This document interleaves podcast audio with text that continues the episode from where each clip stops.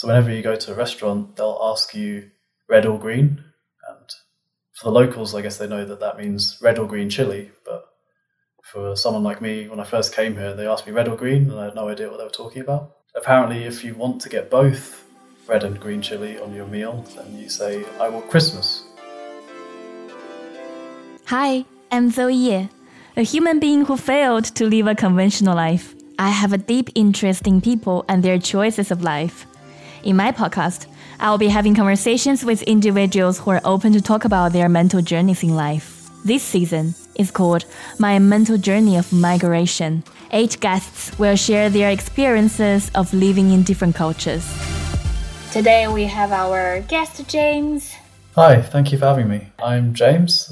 I am living currently in Socorro in New Mexico in the USA. My original um, country that I came from is United Kingdom, where I lived in London and in Cambridge. So I'm currently living in a town called Socorro, um, which is a very small place in the very center of New Mexico. New Mexico is a state that is in the southwest of the United States, in between Arizona, Texas, and Colorado, and just north of Mexico. Is it a very big city or a very small town? It's very small. I think it has maybe 10,000 in population. So it, it's a different experience from London, that's for sure. What made you want to go there and actually work there? So I came here partly because I was studying for a PhD um, in the UK. And for that work, I was designing an instrument to be deployed at an observatory. And it happens that this observatory is in New Mexico, close to Socorro, uh, because it's a good place for building observatories like this. Because, as I say, it's a small town, there's very little light pollution in the area, but also the state of New Mexico is at altitude. So that means that you can build your observatory in a place where the atmosphere isn't so damaging to the observations that you make. So it sounds like you were observing something related to light, right? Because you mentioned light pollution. Yeah, exactly. Uh, so we are building telescopes to collect light from stars. And this is the same wavelengths of light that you can see with your eyes, but also infrared wavelengths, which you can't see. Wow. Have you visited this city before? Yeah, so I was lucky enough to be able to come here twice in 2019. So that was part of my PhD research. I came to deploy some prototypes of the instrument I'm developing. So that was kind of an eye opening experience. First time I'd been to the US properly, first time being in sort of a desert environment. The first time being at altitude. When you said you visited US properly this time, when was the last time you visited the US improperly? And where did improperly, you visit? Improperly, I went to Disneyland with my parents. That's in Florida. So that was in 2001, I think. That's a long time ago when you were still very, very young.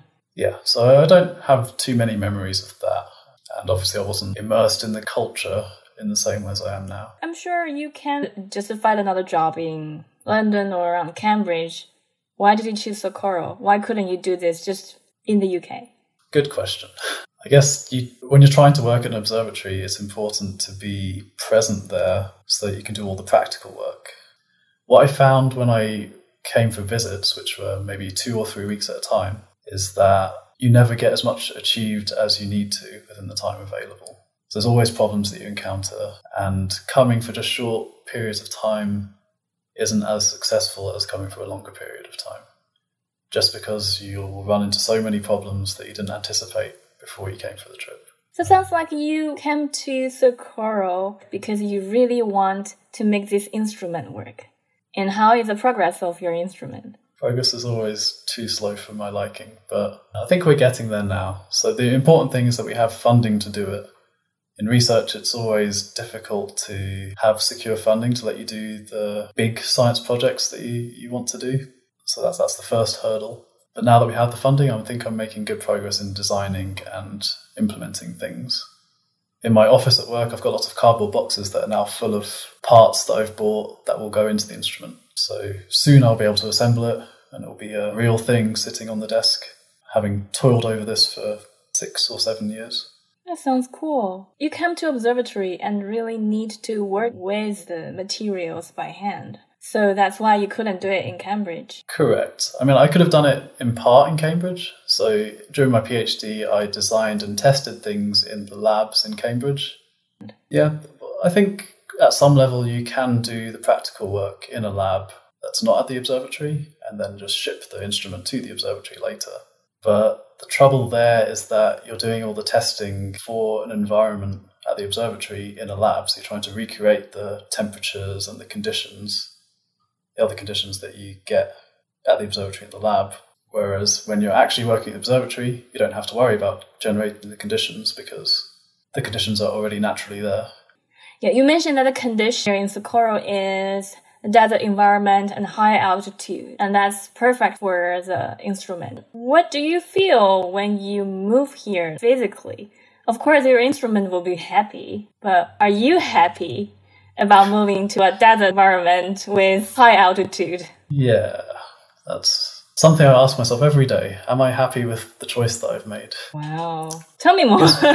so, for the altitude thing, I can say that I am a runner, so I like to run distances of five kilometers or more. And I was interested in finding out if by moving to a place with high altitude, I would improve the performance of my running. Because it's a well known fact that many professional athletes choose to train in high altitude environments so that their red blood cell count increases and they have better oxygen capacity when they run at sea level for competitions. So I thought in the back of my mind, maybe if I choose to live here for one year, two years, three years, then I will be able to return to the UK and I'll be a superhuman.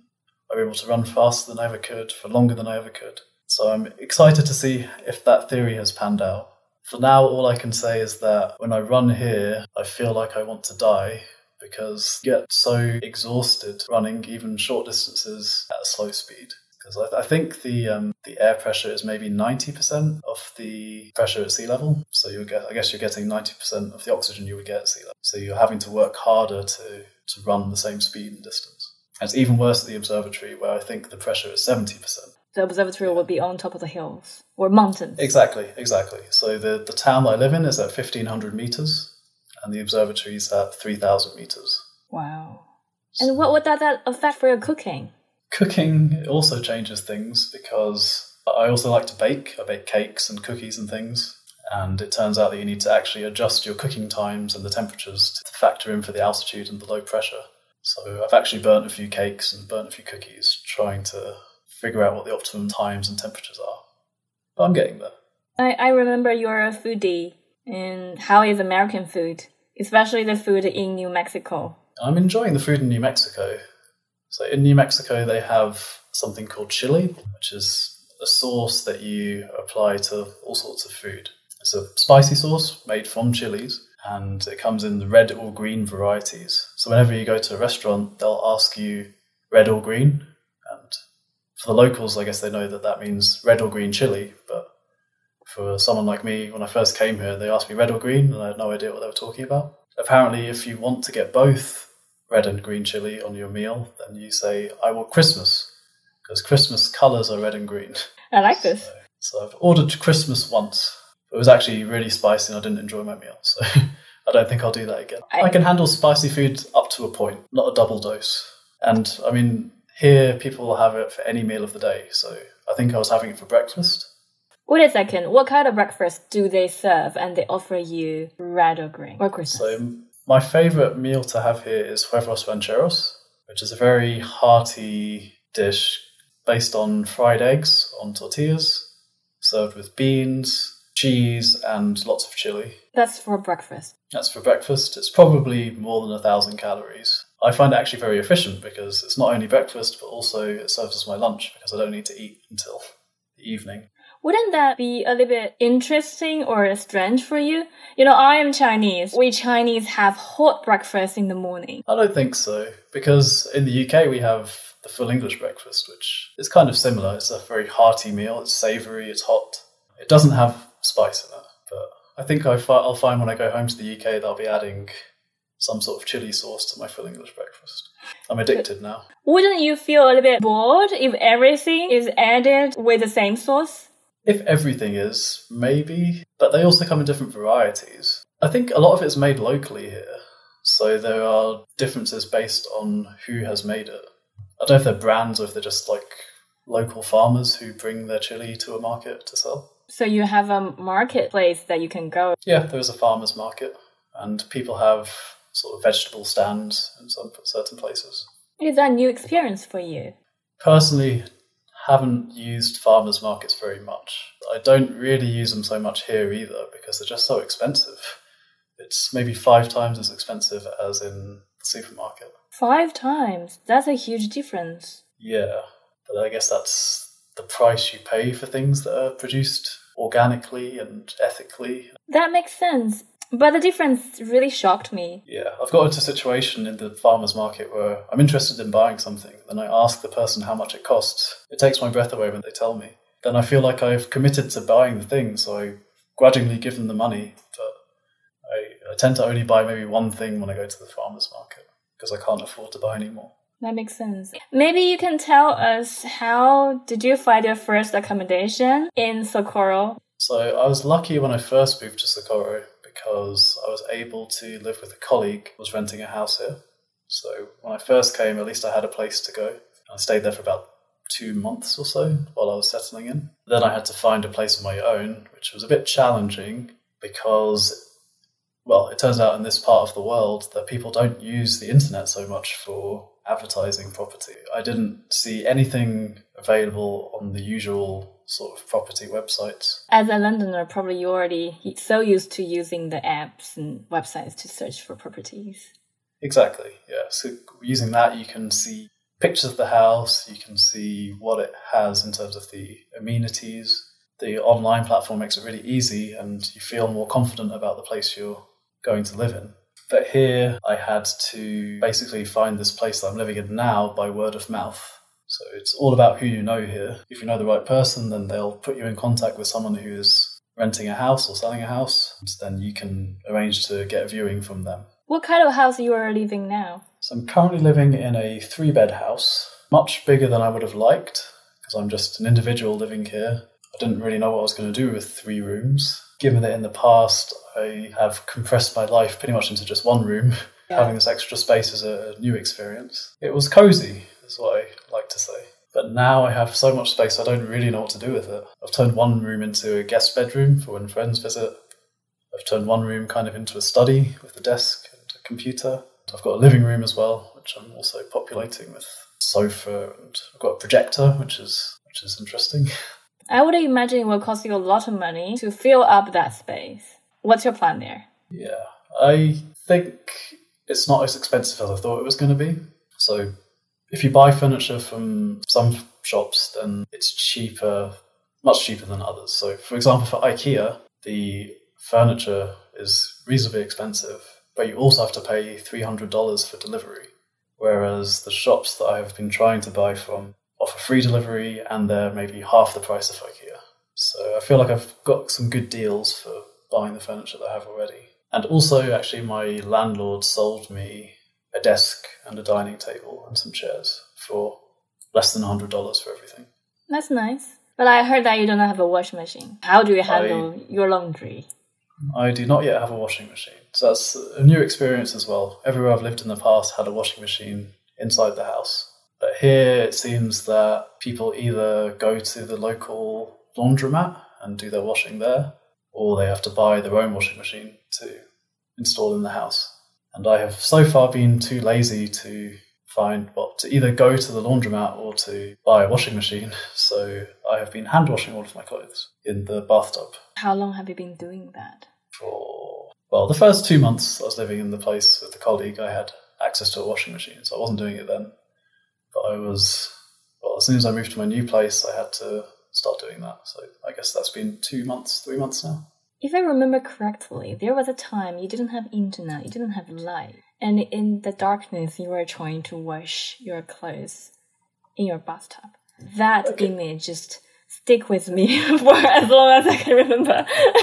okay, that's a bit extreme. There, there was light. Okay, it's not, there was it's light. Not, it's not completely unequipped in this house. So I did have a light. It's true that I didn't have internet for a while and I still struggle these days with internet because I can't get a land connection to my house. So I'm relying on the mobile internet connection, and that means that I have a, a data cap every month, which I haven't had to live with in the past before. How do you call your friends and family? How are you calling me now? Calling is actually not too bad, as long as you don't use the video. Audio calls don't use that much data.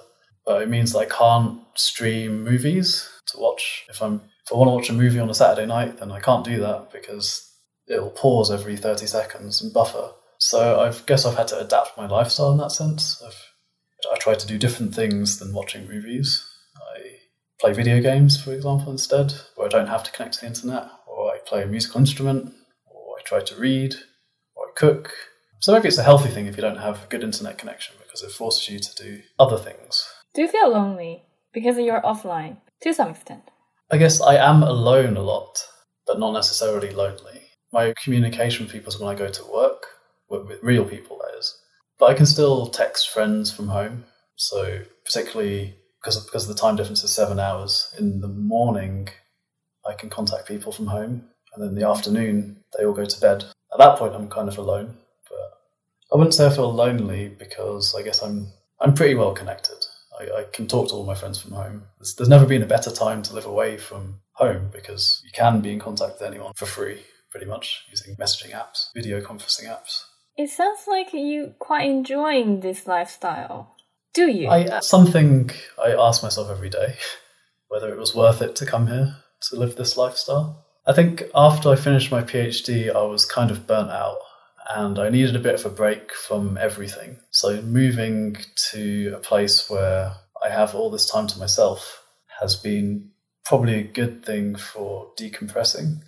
So for now, it feels a bit like a holiday, like an extended holiday where I can focus just on myself and actually resting and recovering from an intense period in my life. Are you still in the recovering phase? Well, to be honest, I haven't had the time to get all the recovery that I wanted yet because obviously I'm working a full time job. But also, there's lots of administration you have to do when you enter a country as an immigrant. Before I even got here, there was the visa to, to deal with. When I arrived, I had to sign up for things like a social security number and sign up for all my taxes and get a driving license, find a place to live, set up my bills.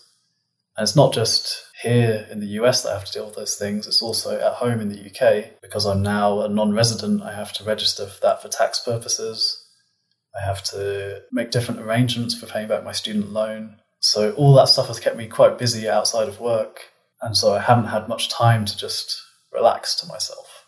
But now most of that stuff is sorted out. So I hope that in the months going forward, I'll be able to take some time to chill out and just enjoy myself for a while. Do you feel yourself at the moment, you being you?